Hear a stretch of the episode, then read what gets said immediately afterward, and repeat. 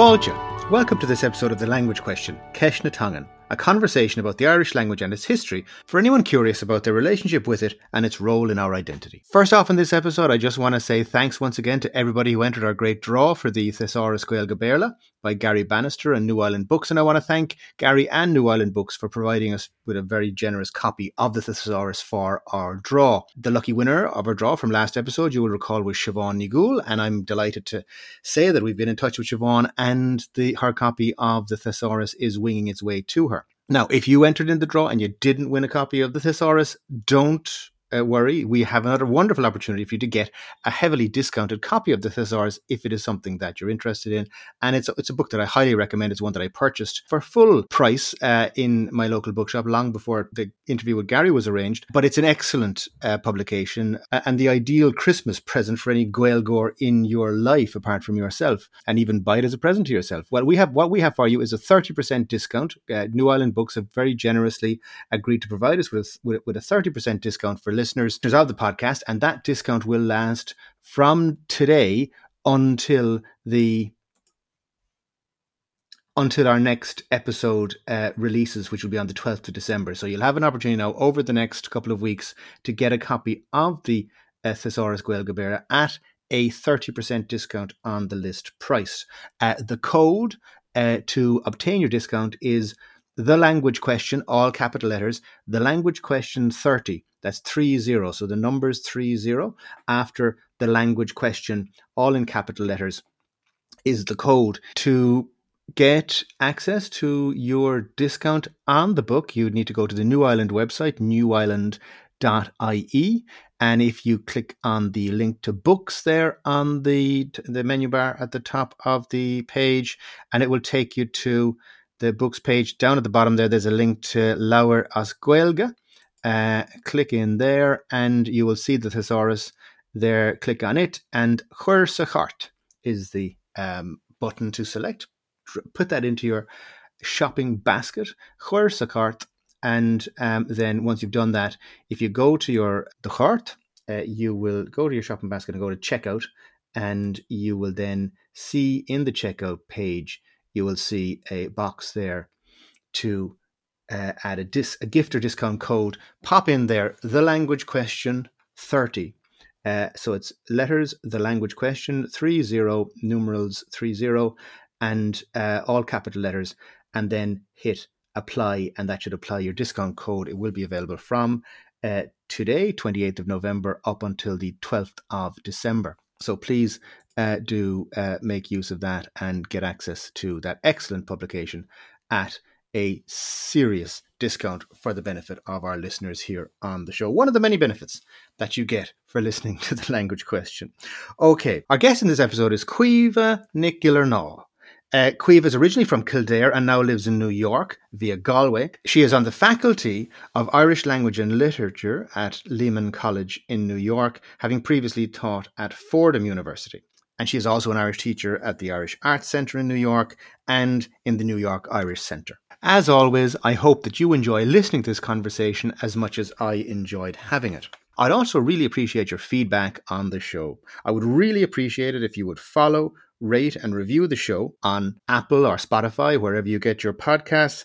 And please also be sure to sign up at thelanguagequestion.com forward slash resources to get your complimentary valuable learning resources and to ensure that you stay up to date with upcoming episodes, guests, and to receive exclusive content.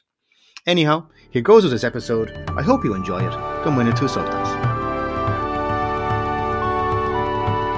Caoimhe Nic Giollarnáith is originally from Kildare and now lives in New York City via Galway. She is on the Faculty of Irish Language and Literature at Lehman College, having previously taught at Fordham University in New York. She is also an Irish teacher at the Irish Arts Centre in New York and the New York Irish Centre. A cuiomh a cara tá fáilte is firót ar an seo agus tá Harbheith buíochtíad as a. Well, Caoimhe, genuinely, it is a huge pleasure to have you here on the show with us, and we're really looking forward to to to, to our conversation here today. And what I'd love to do, just to get us started, uh, as I do with all of our guests here on the show, is to just go back to the beginning and to your background uh, in, in, in the language, what that looked like when you were growing up, where you came from, let's say, in relation to it, in, in, in your childhood and family background, and and and, and how your relationship with language uh, progressed from there. Uh, so I grew up in Leixlip, County Kildare, 20 minutes from Dublin. And um, my father and a couple of his friends founded the local Irish language primary school. Um, so my siblings were the first to go there, Scoil Uí Dhálaigh, uh, named after uh, Cearbhall Ó Dálaigh, one of our former presidents.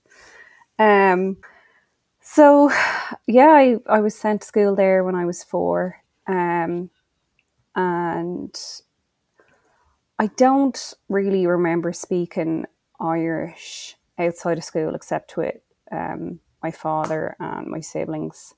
Um, I learned like my prayers and things like that through Irish. Even though my mother isn't fluent, she made um, a big effort um, to teach me all of that through Irish, and she still would tell me not to forget my Gansey when I'm going out the door. Um, so yes, there was Irish at home, but I didn't feel proud to speak it outside of school, and I don't think any of my friends did. Um, so that was interesting. And then when I went to secondary school, it was the same. and just just to clarify there, Caoimhe, on that in terms of just saying you didn't feel proud to speak it outside of school, did would that include speaking it at home, or just you mean outside? no, it didn't the? bother me to speak it at home. okay, No, just outside. Um, like we would. I remember. I think I encountered more of my fellow classmates in secondary school who would have come from families that only spoke Irish, and it felt a bit extreme to me at the time. Um, now, obviously, I view that differently. Um, but it was interesting. I guess though it was unique insofar as like I grew up around some of kind of well known Irish language activists, their kids, um, like Kieran O'Finney and that. So um, who at one point he did a demonstration at RTE um, before TG Ceathair to try and get um, Irish language programming more of it an Irish language television station. So I was kind of exposed to that a bit, which I didn't see in primary school at all, which was interesting. And I remember my first time hearing um, a native speaker speak it casually in an informal setting when I was at the Oireachtas, which I'd say a lot of your listeners would know, but um, that's like the Irish language speaking festival, kind of like the Pla, I guess. Um, and for me, it was so nice to see someone my own age speak on the phone to her mother in Irish. It just so naturally. And for some reason, that was different than me hearing the Gaeilgeoirí in Dublin because it wasn't forced and it wasn't making any kind of statement. It just was.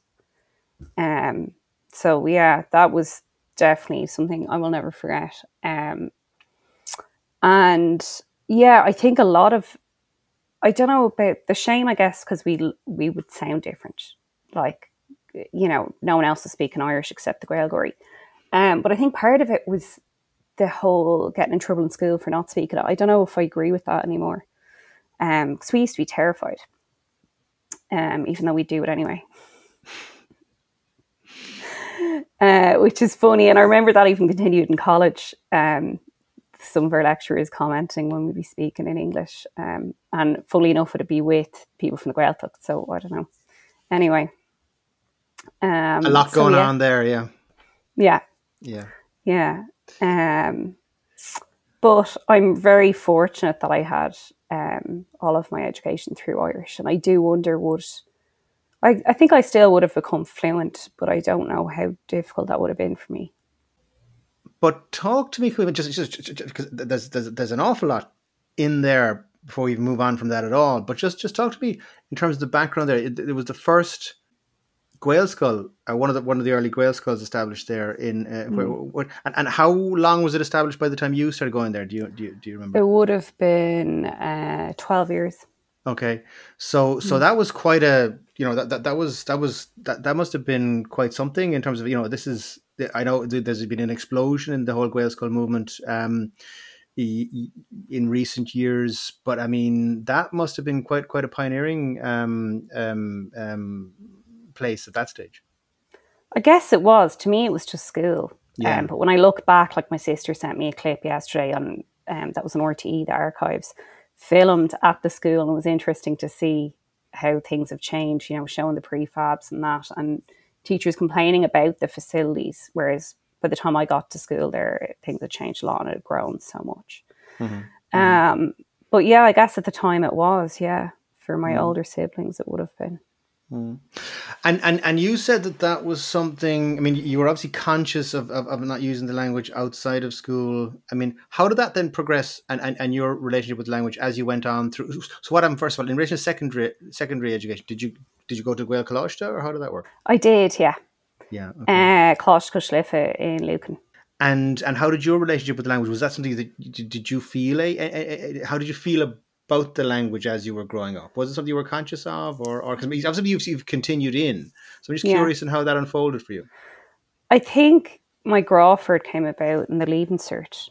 Um, I don't know why. I guess I had a, a really good teacher um, when I was in fourth year or fifth year, and I think she just, yeah, I realised that it came naturally to me. I didn't have to study as hard as the other subjects, and I enjoyed that. Um, and it was only actually once I got my Leaving Cert results that for a second I was like thinking it was one of my best results. And thought, you know, maybe there's something here. Maybe I should be an Irish teacher. But I kind of left it at that then. but I guess everything happens for a reason. You know, it came full circle in the end. Um, but it, it is interesting because, you know, there was 30 in my class and I was the only one who got an A1 in Irish. So I think it there's a lot to be said about the syllabus then, if that's the case, you know. Mm. Mm, mm. And so, how did that? How did that? How did that continue? So, how did you feel about when you? Okay, so so you were you were motivated and inspired by, let's say, if you like, realizing your own ability and interest in the language. You know, studying it at that point, and that was very gratifying to experience that. So, mm. so where, where did you go from? The, did, did you did you go on to study Irish at third level then? Yeah, it was kind of a happy coincidence. You know, the objective was to become an educational psychologist. Irish was never supposed to be part of the picture. I was yeah. always between teaching, and I was thinking primary school, um, or secondary school and home economics. Hadn't thought about the second subject, and mm. then psychology. So I went to um, University of Galway, uh, which was NUIG at the time, um, and I did an arts degree with the objective of getting into um, psychology. So, um, first year I did German, Irish, psychology, and sociology and politics, and then second and third year I did um, psychological studies in Irish. So it was always just my second subject, but I excelled in it and was encouraged um, by Gearóid Denvir to pursue it. Um, and I think that's when I started to think seriously about it. Because before that, I didn't really know what I was going to do. I knew I enjoyed psychology, but I didn't want to work in the field. Um, so it always comes down to a good teacher, I think.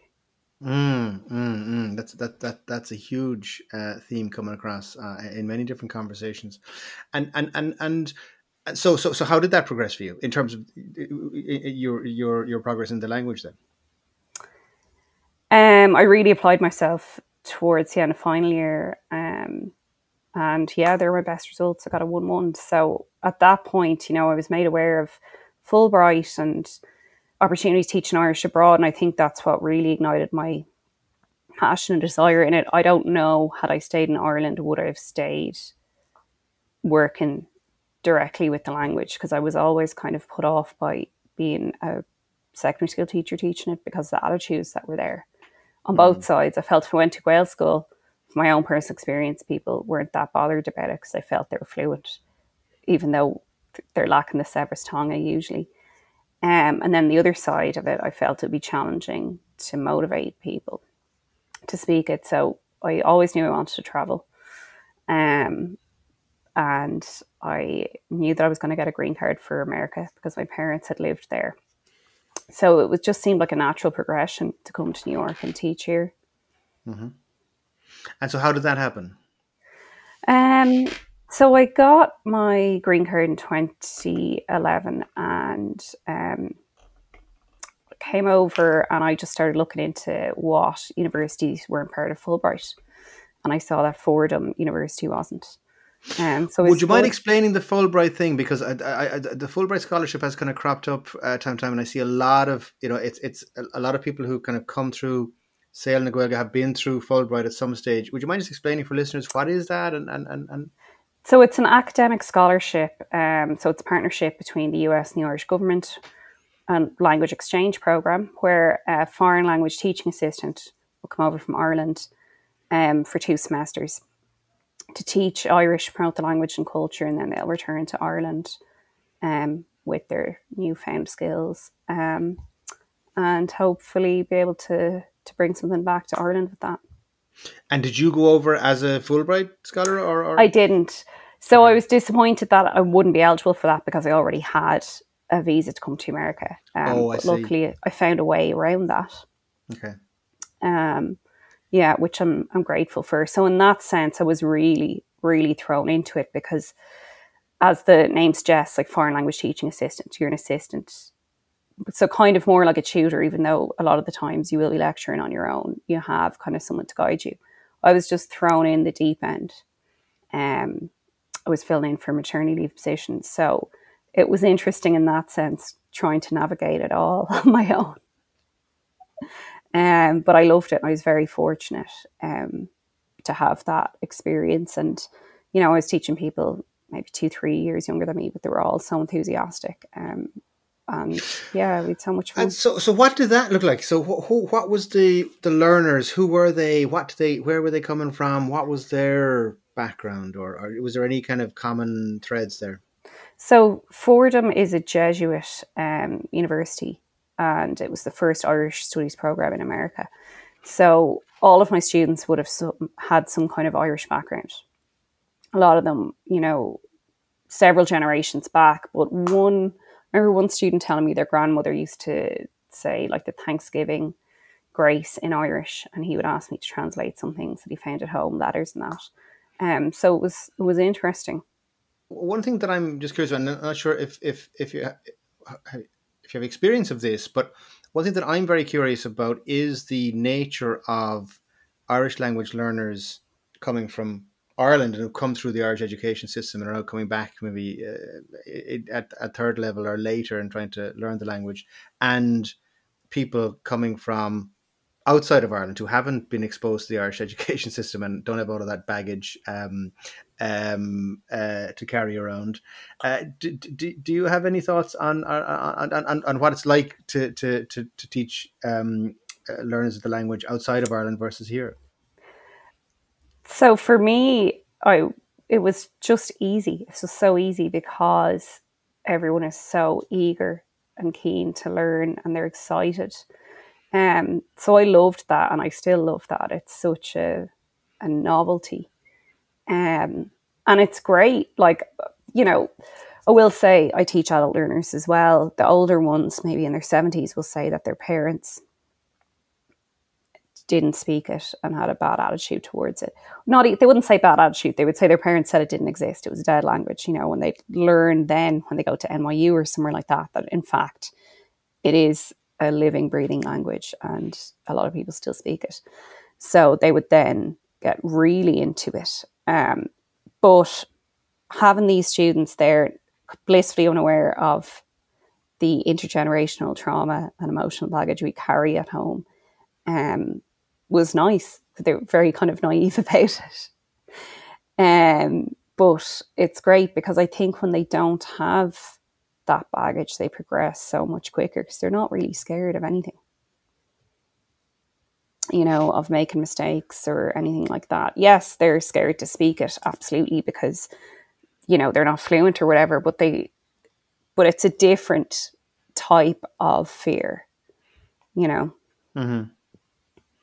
Oh yeah, because I, I think the the the the Irish person who's come through the education system and you know there, there's just so many hang-ups about the language. We're so hard on ourselves in relation to the language. I think mm. sometimes, you know, it's it's it's it's um it's it's it's it's ridiculous. But I, I I'm just very curious to to to see how the um how, how the, the the the learner coming from outside um um the contrast there. But tell me then, what, what does their kind of progression look like? I mean, what's your experience? I mean, where do people just do a couple of modules as part of a, a, a degree, or do you see people? What level of, of kind of uh, progression We've do you see people taking? Had a few graduates over the years now that have had a minor in Irish studies. You know, so they really enjoyed the language and they continued them with other modules to get you know uh, the minor in it. So it's great. Um, you know, the majority, unfortunately, won't have the opportunity to continue with it, but a few will go to the Gaeltacht, which is great. We have a, a scholarship um, in partnership with the Acadamh in Carna, and we send um, a student there every year, um, which is great. They always have a great time. And they come back with a lot of Irish, mm-hmm. um, which is fantastic to see. Um, but I mean, a lot of them by the end of it will have conversational Irish. They'll be able to, you know, tell you where they're from, how they're feeling, ask you are, that kind of thing, which is good for 12 weeks, you know.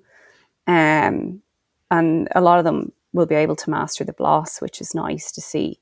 With adults, it's different, you know, with adult learners, it can take a while if they're not strong at languages, but once they kind of or have maybe have done two or three courses and they're going to the pop-up Gaeltachts and they're immersing themselves in the language, they can quickly um, progress, especially if they're listening to Raidió na Gaeltachta, watching TV and that. I find that makes a huge difference. Hmm. Um, and it's just so different when you get rid of the exams, you know, because I have so many um, Irish students come to my classes from Ireland and they one of them always says it reminds her of home because we're just having the crack in class and talking about that and culture. Like it's not just about the language. And I never wanted it to be about that. I want to be able to understand what it is to be a modern Irish citizen and a Gaeilgeoir. Mm, mm, mm. Um, yeah, that that that is well. That is that is really really interesting. I think you've put your finger on something um, absolutely vital there, um, and I'd like to to dive into that in, in, in a lot more detail if that's okay. But before I do that, if it's okay, I'd like to just kind of we, we kind of have jumped around a little bit. So we just in terms of your progression in terms of you know career. So what, we talked so far about what Irish looks like, what look, Irish looks like you growing up, and then in education, and then now in in uh, you're working in the education system teaching Irish um, in in in in Fordham in, in in New York. So, what does Irish look like for you outside of the education system, or are there, you know, in in in the US, are there opportunities to use the language? Do you find do you use it in your life outside of education? Yeah, I do. I mean, I came straight from college here, so initially it was tough for me because I was so immersed in it in college. I mm-hmm. really started to feel comfortable with it because I went to Galway where you'll hear it spoken on the streets in town and stuff, which is nice. So it was really part of my life and I was speaking every day to other Gaeilgeoirí and native speakers. When I came to New York then I, I say a lot of Gaeilgeoirí have this experience after college. It's like, okay, now what do I do? Like I miss, where am I going to get these opportunities? Um, so I did start to meet other Gaeilgeoirí, which was great, just from pop-up Gaeltachts and stuff like that. So I have that opportunity. By chance, I start, started living a few years ago. One of my housemates was from Connemara, which was great. So we still have that connection where I'll talk to him on the phone. He's back in Ireland now. Um, but there, there are definitely a lot of opportunities if you look for them. There's like a pop up Gaeltacht every week here. Um, some organisation or another is doing it. So there's several different ones. Uh, I was at Kneecap two weeks ago. That was sold out, um, which was incredible. Uh, I was talking to one American who'd come all the way from Florida to see them. Um, so I think there's a lot to be said in that. And there was a big gathering beforehand for pop-up Gaeltacht. I was um, actually going to ask you about that because I was just looking at a Kneecap were in Rolling Stone just last yeah, week. I know. Yeah, and there was a big piece on them and about talking about how they were there. You know, people were were were were um um were singing along As Gaeilge, and it was it was it was uh, it, it seemed to be an extraordinary experience. Yeah, it was fantastic. And what was surprising to me is how many Irish people I met there who don't speak Irish. Hmm. And they're usually from the north and they just want to support local um, talent. Or else they're just Irish and they're into kind of niche music. Um, hmm. so yeah, it was really encouraging to see because I like that they're bringing people that wouldn't necessarily be thinking about speaking Irish into that kind of circle and community. Mm-hmm. Mm-hmm. And speak to me about because just in terms of what does the the um, the Irish Arts Centre and, and, the New York Irish Centre, how do those kinds of organisations look like in terms of uh, the, the, the way in which uh, people engage with the language there or use that? Or what, what is there? Is there a, a regular kind of context in which people can use the language? Um, well, we have the classes in both centres. Um, three or four terms a year, and there's always such interest in it. Once one course finishes in one place, they want to do another. So um, it's nice to see that um, enthusiasm. Um, the New York Irish Centre will have pop up Gaeltachts, that kind of thing. The Irish Heritage Centre have an, an annual Irish Language Day, uh, Phelan where they will have guests from home um, come over, um, like we had um, on School Scarta last year which was great, um, and Manchán Magan the year before. Um, and those days are really popular because it's for all levels, you know. So we'll have a lot of people come with no Irish, and then they'll get into the classes and that, um, which is great to see. Yeah, and and and what does the the people who show up at these events what does that look like? Is it is it is it irish expats who are looking to um, reconnect um, you know with irishness and, and and and the language abroad? Or is it you know is it americans with uh, irish american heritage maybe coming there? Or what is there are there kind of groups let's say that you could categorize people in? Yeah. Um, i would say more irish americans than irish but there'll always be a few Mm-hmm. I was surprised, like at the Kneecap gig, how many Irish I've met there that I wouldn't have met in my workspace. Mm-hmm. You know, so they're not necessarily going to classes, but they're going to pop-up Gaeltachts and the Irish language events. So yeah, there'd be, you know, the Irish Americans that are coming, and usually they're a couple of generations back. Mm-hmm. mm-hmm. Um, then the Irish expats as well. Um, but it's not, you know, I teach one person on a private basis, and she's a rabbi. Mm-hmm. And she got into it through um, Irish dance. You know, she was interested in Irish dance, loved it, and then realized there was a language, and that's how that all started. So there's different types, and where I teach now at Lehman College, um, it's a general education subject, so a lot of people have to to complete that requirement. It's like a literature course. So the majority of my students won't have that background there'll be Latin American, Muslim, every kind of nationality, and a lot wouldn't have grown up in America, and their parents didn't go to college. Um, so it's it's interesting to see the mix. Mm, mm. And talk to me then, just to come back to that point that you you you you you made there about the the let's say broader Irish culture and just the nature of you know what it's like to be Irish in in in the 21st century, and that's something that you focus on because sometimes you get the impression that, and this is a very you know hackneyed kind of you know caricature in, in, in many ways, you know, of the, the the you know the Irish American who's coming back to reconnect with Irish. is in it's in a in, it's in quite a um, maybe there's a, a slightly twee you know image of what the kind of Irish heritage is, whether that's still kind of, you know, maybe preserved in amber to a certain extent, or, or maybe the language is similarly kind of, you know, of a certain time and associated with a certain kind of um, historical past. I mean, how does that kind of kind of come up to date and, and how do you do you um, connect uh, the, the, the student looking for a certain version of Irishness with the, the, the modern version that you're kind of uh, retailing? Um, I've used film a lot mm-hmm. to show the changes that have occurred. Um, so short films usually, you know, and you, when I show them Yu Ming, they always feel that negativity. I'm like, well, we have to remember that was like over 20 years old now and things are very mm. different. Mm. Some mm. that have already been following Irish language influencers or um, on Duolingo are aware how the attitudes have changed and how things are a lot different in Ireland now, and it's a contemporary country, and it's not just um, people living in the countryside that speak it. So there's two kind of, I find it's always one extreme or the other, where they're very aware of it or they're not. Um, so I'll I'll show them different, you know, like Ruby is a great one. I'll show them that. Um, Yu Ming, like I said, um, there was and, and and just again for, for listeners who might be familiar, familiar with it, uh, Yu Ming is Ainm Dom is that YouTube yeah. um, um, um, um, a great show. One one of my favorite um, comedic lines of all time, I think, is is in Yu Ming is Ainm Dom.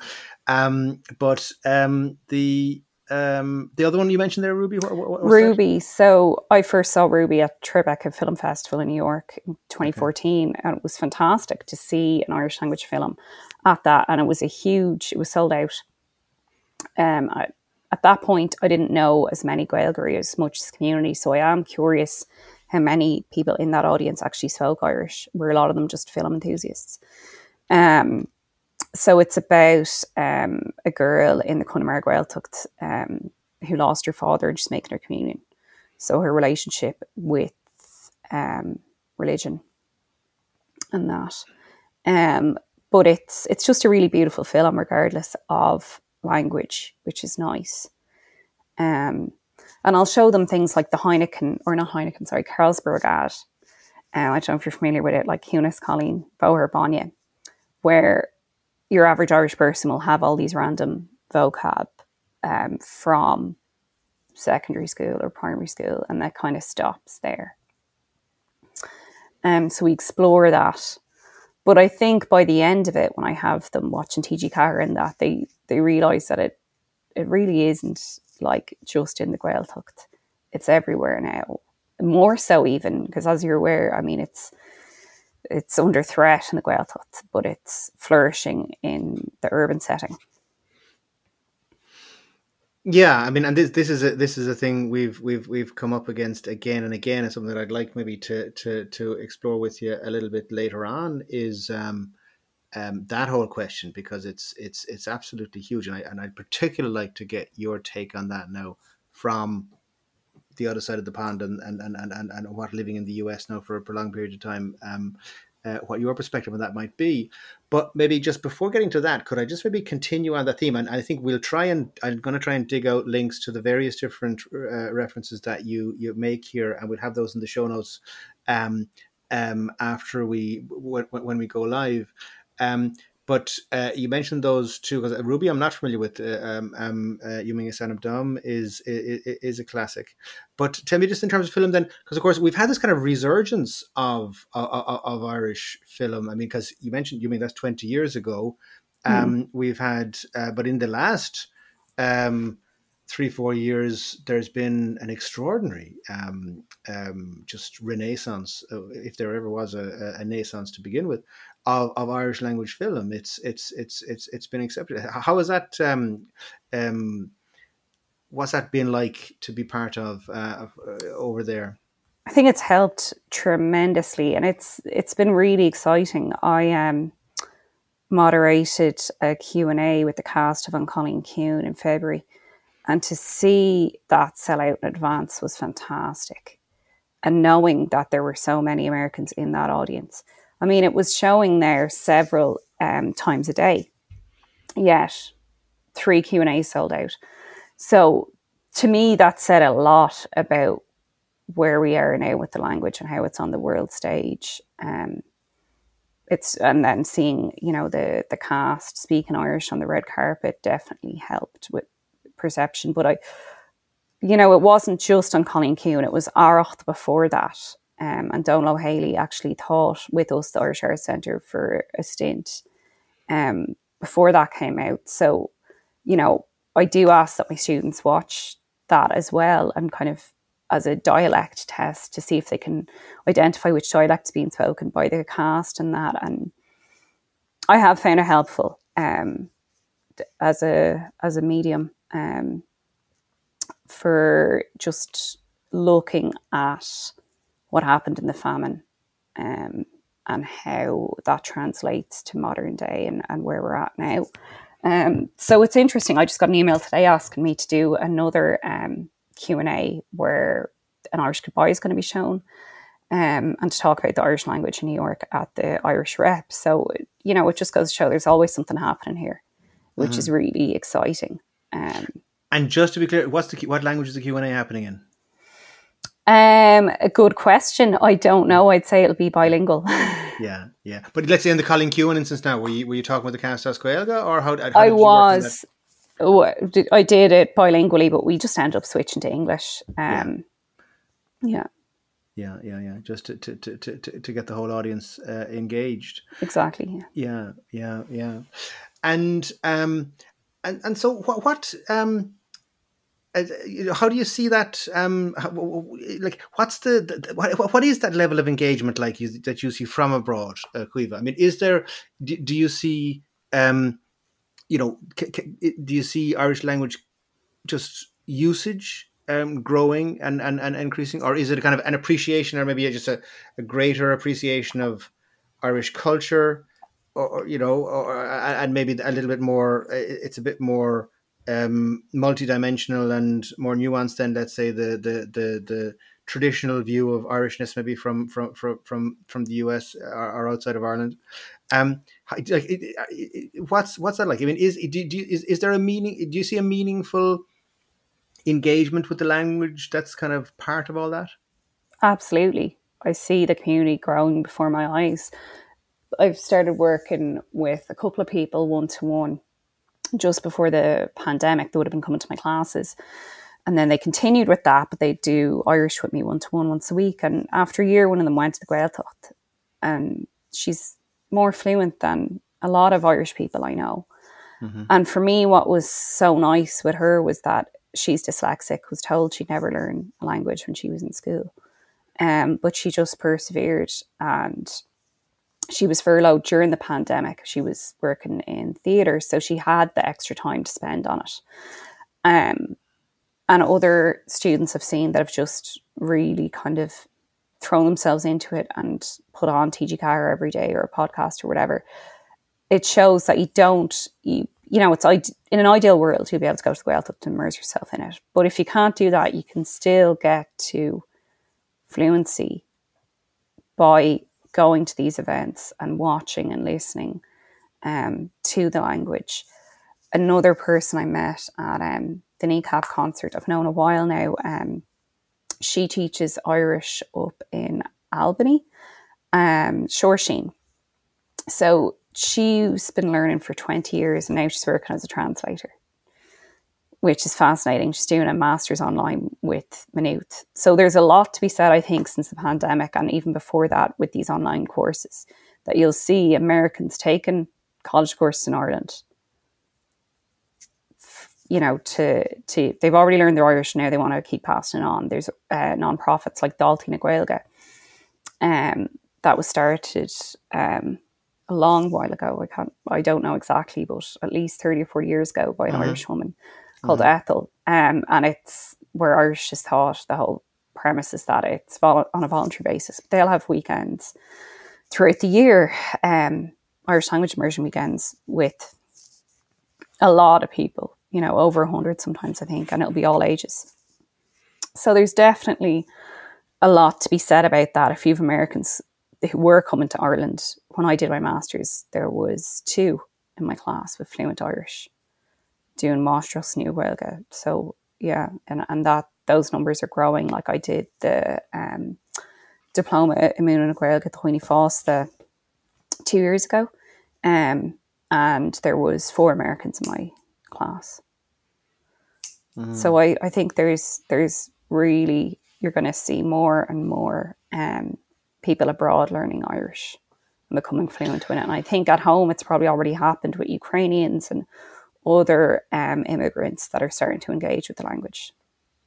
Yeah, I mean, and I think uh, you're absolutely onto something there. I mean, I've done a few online courses, a lot of online courses, but but but but over the last couple of years since the pandemic, in particular, I remember just there was one in particular. I'm doing a Gael tour, and I couldn't get over the there was like Californians all over the US um, there's one chap who was in, in, in Switzerland. There was there was there you know people like, eh, there was one guy in Norway. You know there was it was it was it was it was and and their the standard of their Irish was well, like a, like sort of blew me out of the water. Anyway, you know, it was it was it was extraordinary. It, yeah, people find it intimidating. I've had people come to my intermediate classes that did Irish in school and they last three weeks and they're like, I can't do this because the Americans know so much more grammar than me or whatever. Yeah. And I try to encourage them, and you know, it only happens now and again where they'll just get too scared, but most of the time they're fine then. But it's funny how when an American is starting with a clean slate, they'll progress so much quicker because how I approach teaching language as opposed to how it was taught to me when I was in school. Like we'll go through the gender of nouns and all of that so that as they progress, it'll make more sense rather than throwing that in when they're 17 and saying all of a sudden, okay, we have a furniture and a bonnet I mean, like, sorry, this has come up so many times, right? And it's, it's now an official hobby horse of mine.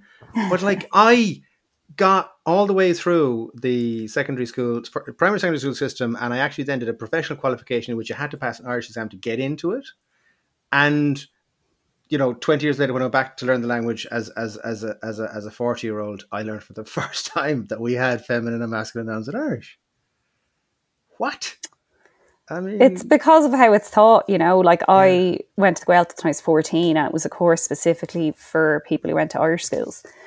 And so, by the end of that, I was very good at it. And then, of course, I forgot it by the time I was seventeen again.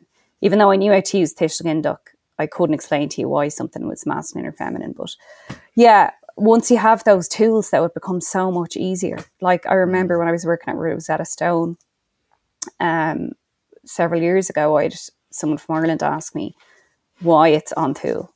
And when I told him, he was like, "Oh, that's simple.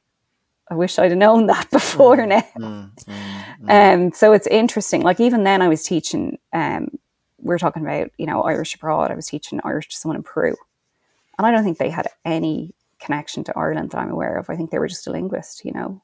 So that mm. was really nice, and they had such lovely Irish.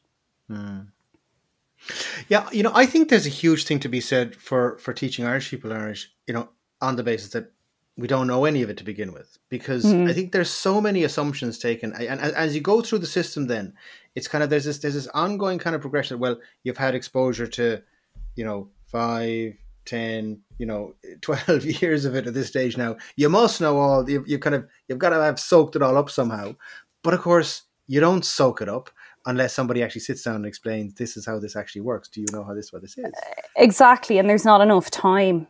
Like yeah. I'm teaching the Ard syllabus at the moment to um, a diplomat's um, family, and I feel under so much pressure to get through all this stuff, which kills me because I'm used to having you know more time and freedom to really get into having fun and focusing on speaking it, and I can see how that's just not there mm. um, in the syllabus, and it's it's a pity because I know there's been changes made, and I can see that you know there's definitely some positives, but we're still not at the point where we're having you know ten minutes of class or twenty minutes where it's just speaking in Irish and encouraging the teenagers to use what they've learned.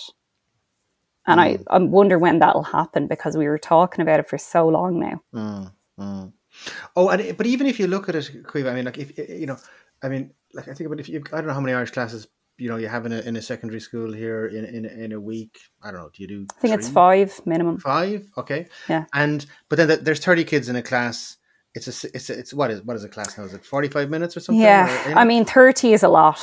You know, and I mean, mm. how many minutes of Irish is, is each kid going to actually get to speak? You know, um, per class per week. I mean, it's it's I, I, I, I, so that's why I think this whole we've been taught it for fourteen years. God Almighty, we should be we should be fluent is ridiculous because you know the amount of actual time we've spent over that period of fourteen years is is is pretty minuscule. I, I think if, if if if we got down granular and added it all up, so I think we should give ourselves a break in relation to it. But I am really interested in how the people who have haven't had the have been contaminated by the Irish education system are are are coming to the language and and, and what their experiences of learning it now.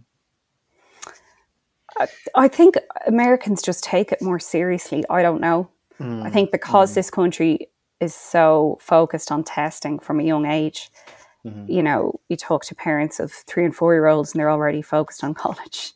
Mm. That's mm. it's very different here. Mm. So I think they come with that attitude then that they have to be good at it. And they do wonder, well, why am I doing this class again? And I'm like, okay, this is how we wouldn't think of that in Ireland as being a failure doing a class again. We think it's normal mm. um, as an adult. So it's a different approach for sure, but they definitely take it a lot more seriously.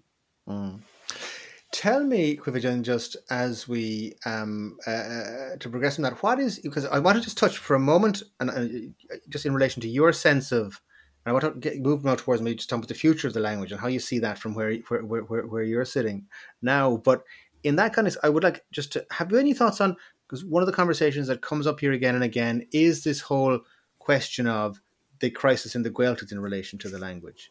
And I mean, and, and, and, and I know that there's a huge international dimension. There's some extraordinarily positive things around that that I'd love to get into because I really want to focus on the positive aspects of it. But what do, what's your sense of that in terms of the Gaeltacht and the importance of the Gaeltacht to the language and to you, let's say, who's an Irish speaker in New York? How, do, do you feel a connection there, or do you is that something that concerns you? I am concerned, very concerned. Um, but I see it's the same mistake we made over 100 years ago, and it's our approach and the government's approach to the revitalisation of the language and the growth, more importantly, because it has been revitalised. Now it's about growth and maintenance, and it's injecting money into the Gaeltacht. So I can see it being done, but then I'm also reading in um, like Taoiseach and stuff. I read an article yesterday about um, someone in her 20s having returned from Australia wanting to buy a house in Gaeltacht and trying to get a group of like-minded people together to to kind of change things. And like you know if someone that comes back with savings and has a decent amount can't get a place to live that's affordable. She, she's living in a, in a van outside her parents' mm. home. I mean, yeah. she can't have a shower, you know. Right. I mean, because that, that article just really, really. I mean, I was just uh, you just at times you despair. I think. I, mean, I suppose right. the, the inspiring thing about the article is there. Here's here's this woman who's who's who's put it out there and said, "Hey guys, let's get in contact and let's put together um, let's let's let's get a movement going so i think that that was the inspirational piece of that article i felt you know. yeah it, it, was inspiring um, and then the other side of it is you know i had someone who's not irish a friend send me a piece by cnn encouraging people to move to the aran islands and you'll get a stipend but the thing about that is um, you know you'll be given a grant to renovate a house but you have to have irish citizenship they're not going to give you that so mm mm. that the downfall in that is you'd need to have that already. Um, so those initiatives are great, but there needs to be more of that. Um, and, and I guess just to put it in context, people who are listening, and we will get links to these in the show notes. But the, the article from Church Study is is is Ask Gaeilge. But the, the the the the thing about that that girl who moved to New Zealand, she was a physiotherapist. She came back, um, had been in New Zealand, Australia, moved back to Fharraig, I think, in in in in, in the Connemara and um, but I mean, apart from just you know not being able to get insurance on the van and stuff like that, she um, she has saved money, as you say, but she came back and I mean, the ability to get a mortgage um, as a single person, the deposit that you have to have, the the multiple of incomes that you can actually then borrow to be able to buy a house, and then the prices, and then the ability to get planning permission. I mean, the structural issues that are there for young people in generally in Ireland, it's a huge issue. But I think it just it just it quadruples down then when we get into the Gaeltacht. Yeah, Absolutely. And there are things that worry me myself if I ever wanted to move home.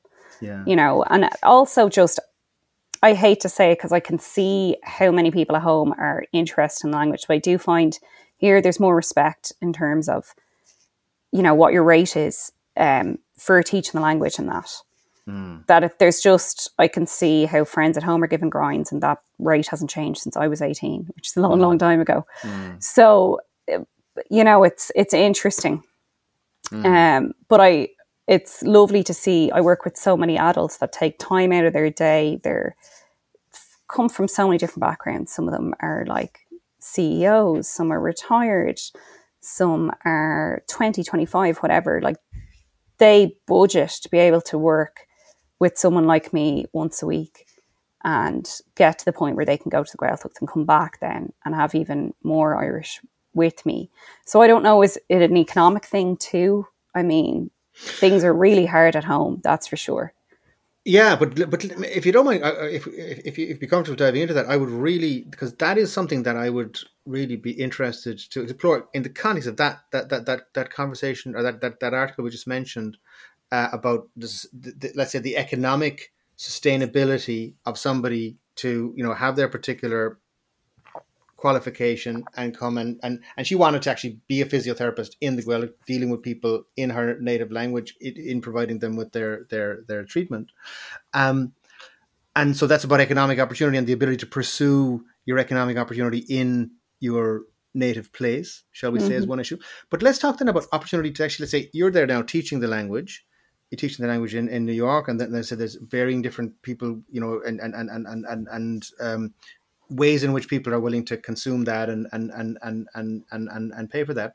How do you see that? I mean, in terms of is there an opportunity for let's say teaching the language as a for, for you as a, as a as a career? Let's say that you could say that's what you're going to you know it's it's, it's going to sustain you. It, it, what does that look like? Is that getting a full-time position in a in an education institution or are do you mean other... in ireland or in america? Well let's uh, either of them. I mean what do you what, do you have a sense of of i mean are, do you see an opportunity here at home to do that or versus absolutely what, yeah. I think there's so many people interested in learning at home. Mm-hmm. yeah. Um i mean i've i work uh, remotely for Conor and that and I can see it um, so yeah, I think the opportunity's there, but it's just like you said, the whole thing about, you know, the getting planning permission or getting a mortgage or whatever. That's where the obstacles lie. Mm. I mean, I have wait lists here for the last two years to work with me on a one to one basis. There's just so many people that want to learn. So, like, you know, I already make a living mm. with Irish and a good one. So you know, I think there's a there's a lot to be said. Um, like I work with technology companies too. Um, it's not just teaching, you know, where I'll be coaching people on how to speak the language um, and stuff like that for different projects. Or I remember a while back I was doing a voiceover for um, a project, and another one was doing the recorded message for a company bilingually. So um, it's yeah, there's a lot of opportunities there. I was working um, as an interpreter in a court case the other day because here you are legally allowed, they're obliged to give you an interpreter in your native language. Mm. Um, so it's interesting. There's there's a lot of opportunities, and it's not just about teaching the language. Mm, mm, and how about then, in terms of looking at that with you, with you coming back to it? Do, do you and obviously that whole those whole questions around um, housing and cost of living and reestablishment and you know and I, I, it's impossible to not kind of to ignore those of course but let's just say leaving those to the side for, for a minute do, would you see a future for yours in, in, terms of is it is it would you see a future in in in in, in in the U, in the US and New York, or would you see her coming back here? It's hard to say because it really just depends on the opportunity. I'm lucky yeah. now that I go home quite often, mm-hmm. you know, and I work remotely a lot of the time. So uh, I'm very privileged to be able to do that. Um, I would like to move home at some time, I think, but that could change. I mean, I'm really happy my life here too, so it's mm-hmm. hard to say. Mm-hmm. But I know that if I was to move home, I would still want to work with Americans and other people living abroad learning Irish, because um, mm. um, it's just so lovely. Mm. Well, that is so interesting. That is such a, a, a great um, um, um, um, take on it. Um, and so then, so, so just as we come towards the end of the conversation, then let's, that's a perfect kind of inflection point there to talk about your sense, because you're, you're listening to you, your focus is outward in terms of the language. And, and I mean that in the most positive way in terms of projecting the language out there and, and connecting it with, with, with an international audience. What's your sense of the future of the language then? What's your? I mean, how, how do you feel about it? I mean, are you are you are you optimistic, positive, negative? You know, what's very your what's optimistic. Your, what's your take on it? I'm very optimistic, and I think it's you know, as the academics will say, Dr. John Walsh and that that it's it's in the it lies with the new speakers or what we call Nua Cáinteoirí. Um so those who are returning to the language once their kids are of school going age and they want to have some Irish to help them with their homework or that, or like people living abroad that are engaging with the language. And I think, like I said again, it's to do with technology. I think a lot of young people that are on TikTok promoting the language have helped immensely. To, and Duolingo and all of these kind of things, and TG Ceathair Player and that. So I'm not worried at all. I think it's just going to keep growing from strength to strength. I do hope that the government will pay attention to the Gaeltacht more and how to encourage people to come back and to settle there and to give them the resources they need. But I'm not worried about it um, dying in an urban setting for sure outside of the Gaeltacht. Mm. Well, that is that is that is an inspirational message uh, uh, uh, from the point of view the new the, the Nua Cáinteoirí because I suppose that gives us all an opportunity to be part of that because because sometimes I think you're thinking, oh look, if you didn't win the kind of you know linguistic lottery of being a native speaker, then you know, sorry it, you're, you're you don't you don't get to kind of you don't get to own the Irish language. But I mean, if if um if if the Nua Cáinteoirí are, are the future, I think that gives us hope for us all. Absolutely. They are without a doubt. Um, and I'm grateful to them for that because I see it when I'm teaching people at home Irish. They don't seem to have as much of the baggage anymore. They're just excited to be there and ready to get stuck in and to have an opportunity to speak with other people um, that are in the same boat as themselves. And a lot of the time, you'll have English people in the class or whatever, which is even better. Mm-hmm. Um, lovely to see that. Mm-hmm, mm-hmm, mm-hmm. and so, finally, um, Ciara, as we come to the end of the conversation, I, would like to ask you a question that I ask all of our guests, and, and that I'd I, I, would love your take on it. It's, it's really just to understand what what because I mean, you you're somebody now who's you've, you've come up from, you know, primary school and from from, from well pro, for pre um, primary in terms of your family background, uh, all the way up. Continue the, the, language was, was something that was was, was was was centrally important to you, and then you continue that in, in, in your third education now, obviously into your career. But what is it that motivates you in relation to the Irish language? What is it that drives you and has, has done you to, to do that? And and what is your Irish language? Why? Why why do you do what you do? What motivates me is in my job anyway is seeing someone connect with their heritage and their culture and see a different side to it and tell me then that they feel more of a connection. Um, and see them flourish. It's just so nice and rewarding to see them comfortably have a conversation in Irish in a setting outside of the classroom or to come back from their second or third time in Ireland to tell me this time I went to the museum and I understood the Irish bits written down. That is just, it's amazing to hear um, and to see their confidence grow. For me, on a personal level, it's just, I don't really think about it. It's just who I am that's it. Irish is a part of me, and like I said to you at the beginning, this it's a lot easier for me to express myself as Gaeilge than it is in English.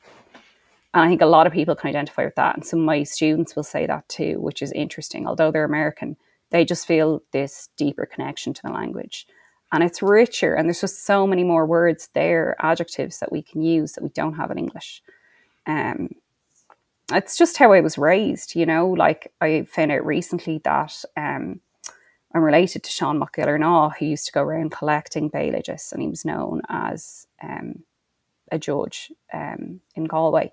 So I guess, yeah, it's that, and you know, being told that my um, my dad's aunt living in New York would always call home once a week to talk to my grandmother in Irish and things like that. So there was always this connection with keeping it going, and dad w- wanting to ensure that his kids could speak Irish.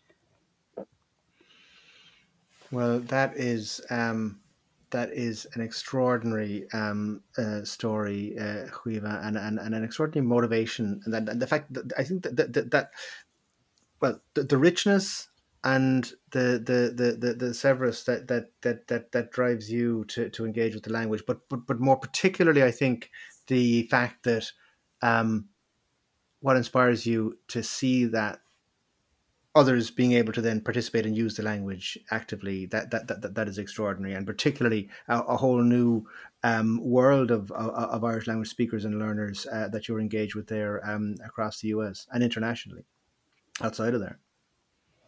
No, yeah, I think it's changing. We can see it already on TG Ceathair how there's different nationalities, ethnicities, and ages engaging with it. I think that's going to continue to change, and it's going to be so diverse. Mm.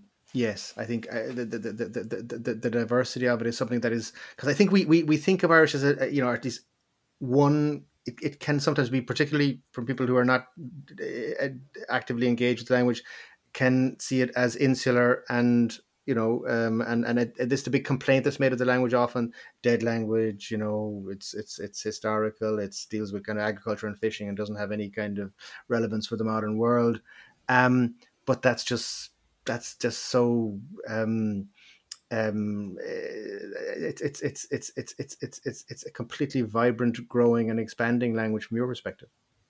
Yeah, absolutely. It really is. Like even a few weeks ago, I was working with um, an Irish actress based in New York, and she needed my help prepping for an audition through Irish for a film.